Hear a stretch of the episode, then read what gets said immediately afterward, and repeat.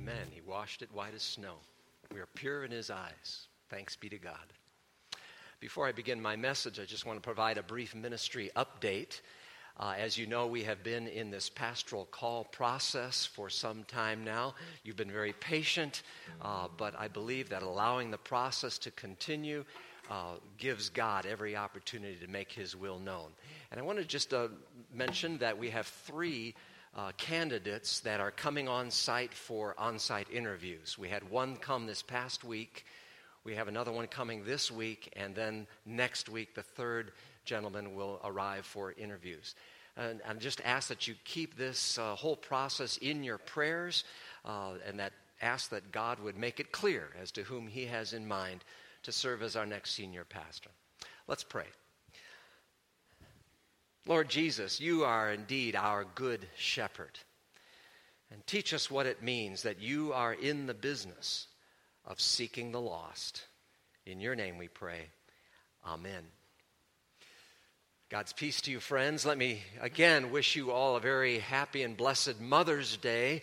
Thank you, moms, not only for what you do, but for who you are who you are in giving of yourselves so much for the sake of your families and others around you.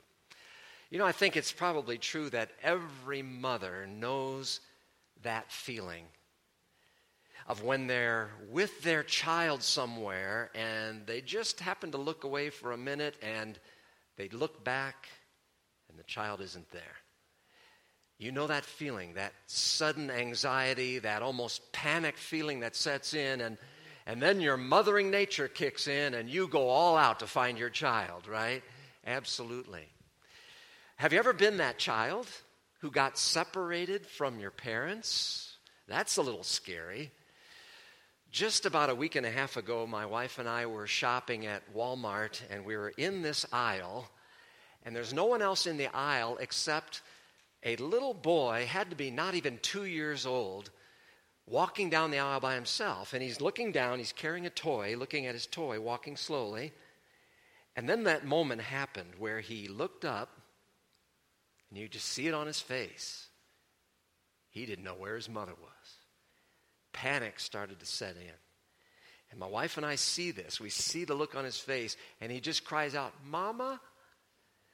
And my wife, who is a teacher of two year olds in our preschool, very compassionate, sees what's going on, and walks this little boy around to the next aisle. And sure enough, that's where his mother was.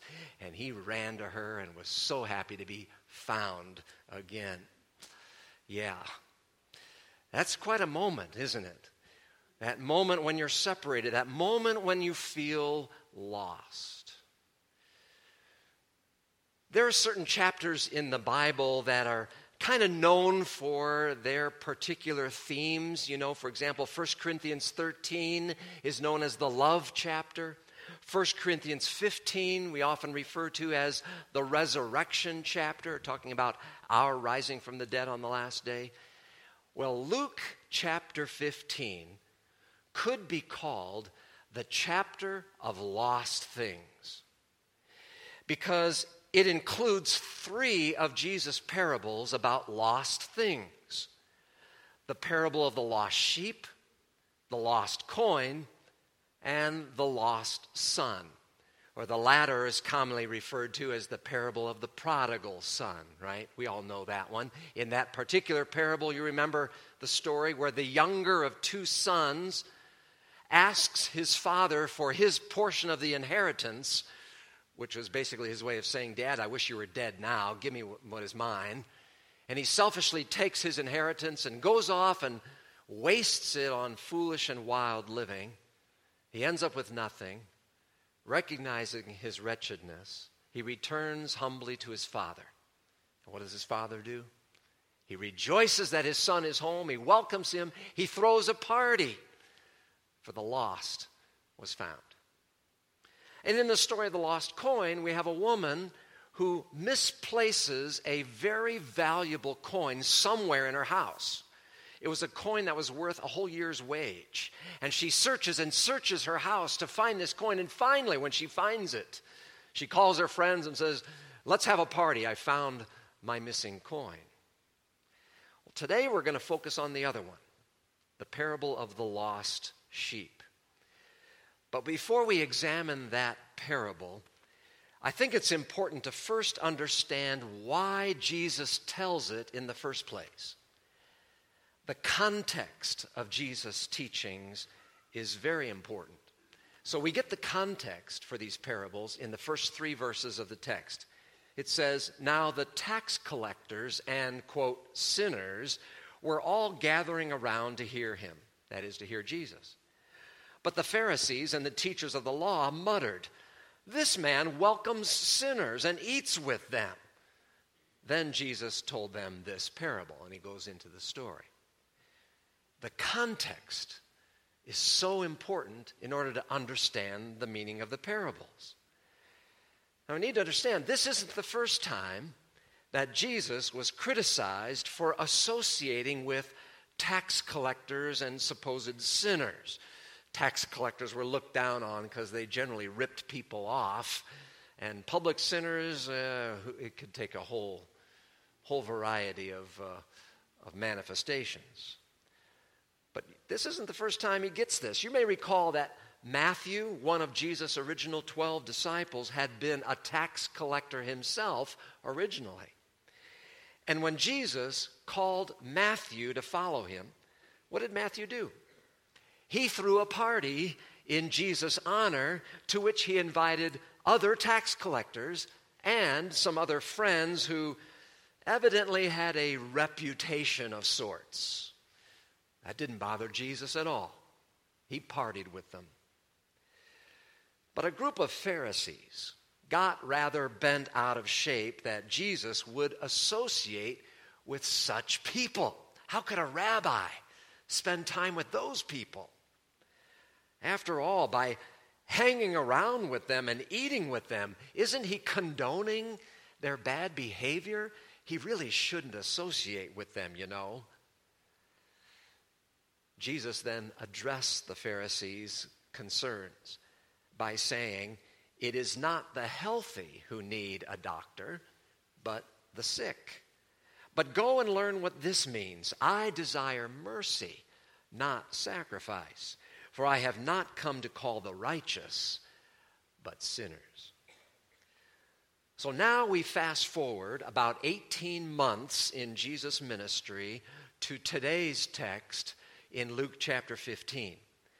Listen to the context again. This is important.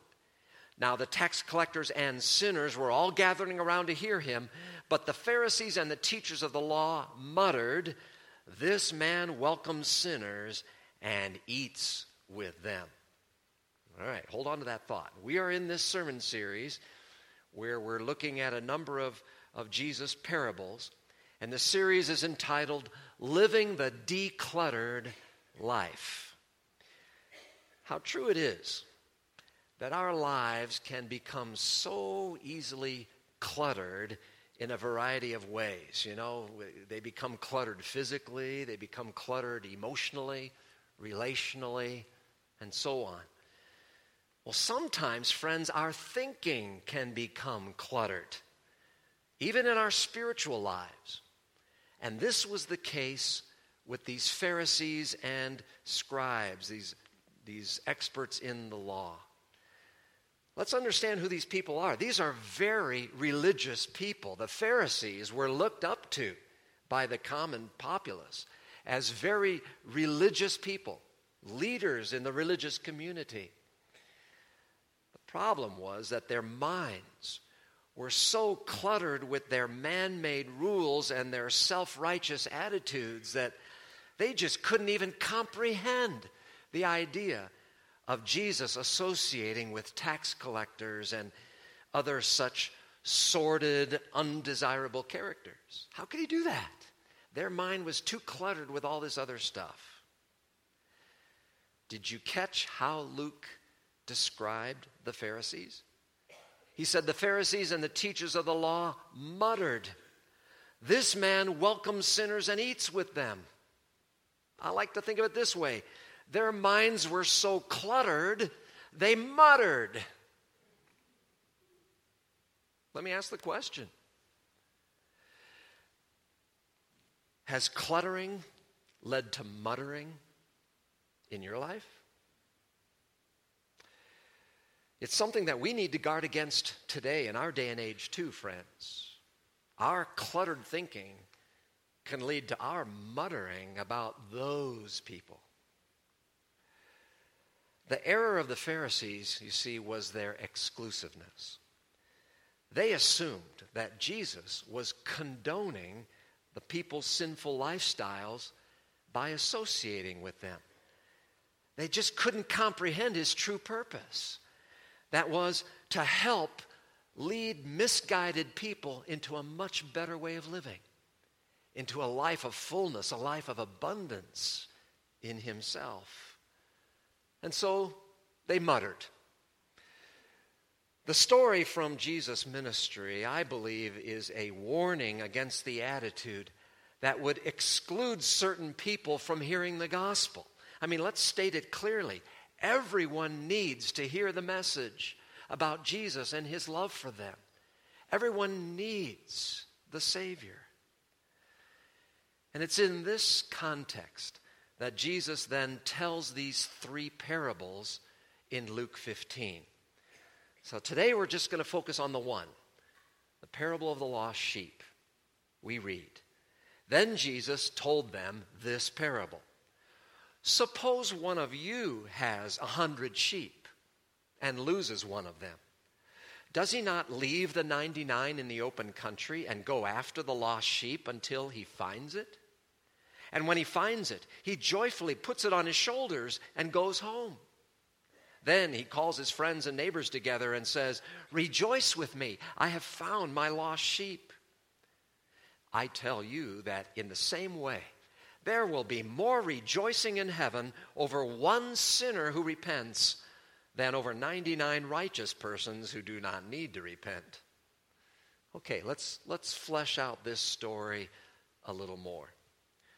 Notice Jesus says, Suppose one of you has a hundred sheep.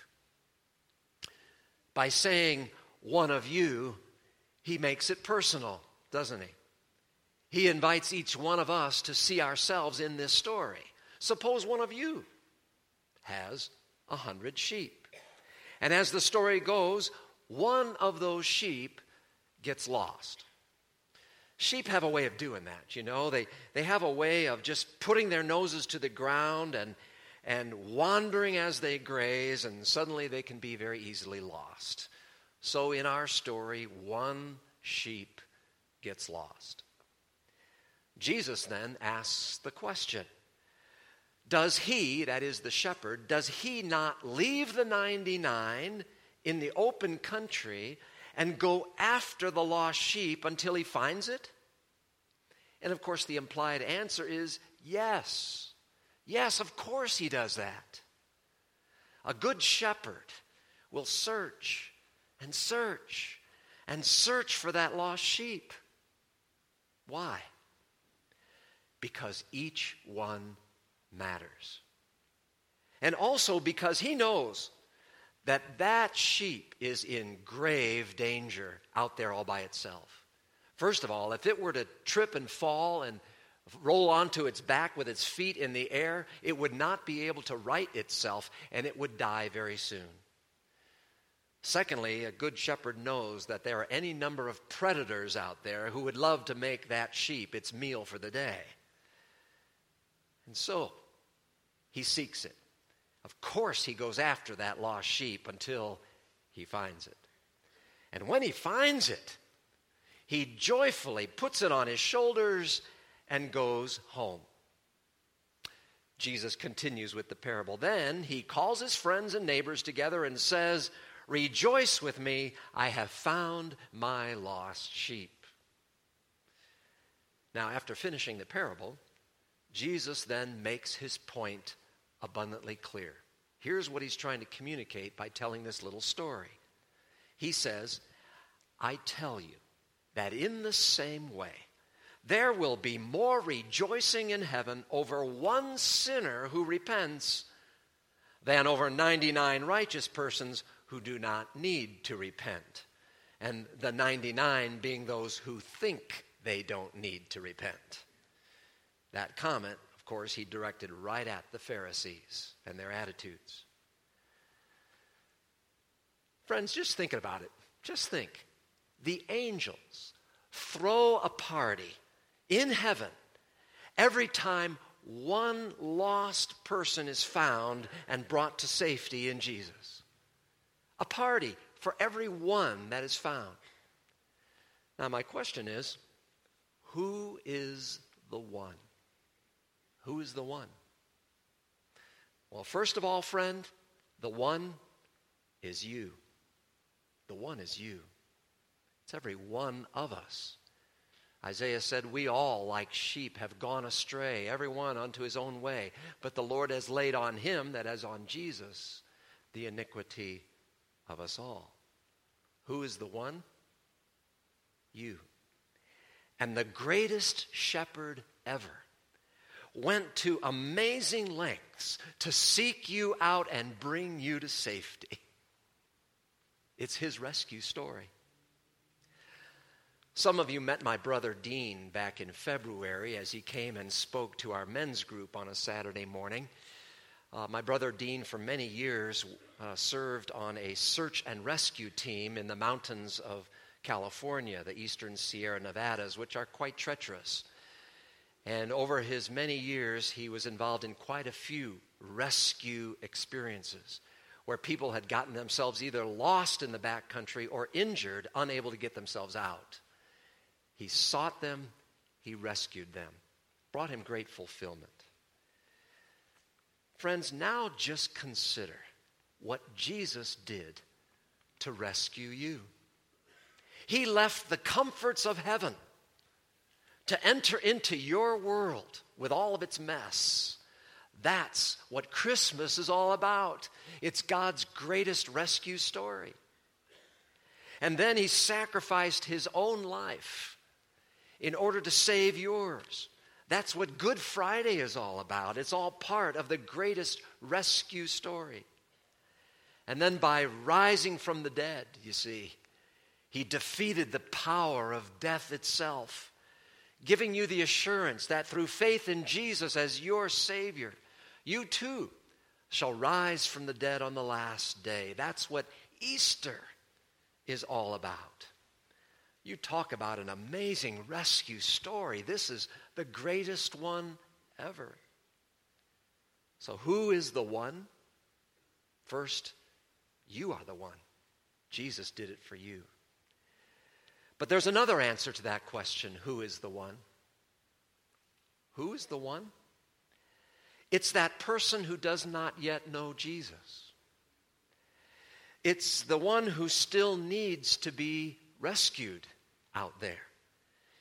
It's the one who is still missing from the kingdom of God, the one who is lost, the one who really doesn't know the path forward. It's the tax collector or sinner of our day and age who needs the opportunity to meet Jesus and be brought into safety. As you know, the mission statement here at Shepherd of the Desert Lutheran Church and School is leading people to follow Jesus. Our entire purpose for existing here as a congregation is to lead those wandering sheep to the Good Shepherd who will take them home. Today, by the way, is not only Mother's Day. Today is also known as Good Shepherd Sunday in the Christian church year. Good Shepherd Sunday. That's a good Sunday to celebrate here at Shepherd of the Desert. You know, when you look at our stained glass windows, they're all about the shepherd, aren't they? Starting over on this side and continuing on this side, these windows all communicate themes from the 23rd Psalm where it says, The Lord is my shepherd. I shall not want, I shall not lack anything. I have everything I need, for the Lord shepherds me all the way.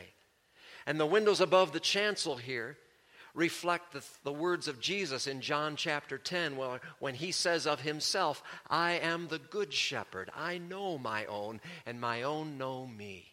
And this one in particular is where Jesus says, There are other sheep not of this sheep pen, and I must bring them home with me too. The Good Shepherd is all about seeking the lost sheep. These windows, you see, are a constant reminder to us that Jesus, the Good Shepherd, is still in the business of seeking lost sheep. And he uses us, you and me, his church, his people, to go out and find them. Remember, a, a sheep that is lost is in grave danger. And it's true of people too. There is an enemy far worse than wolves. Satan, the evil one, who prowls around like a roaring lion, seeking someone to devour, seeking someone to drag into hell with him. People are in grave danger today. They need rescuing. Let me ask you whom do you know that is out there in the desert?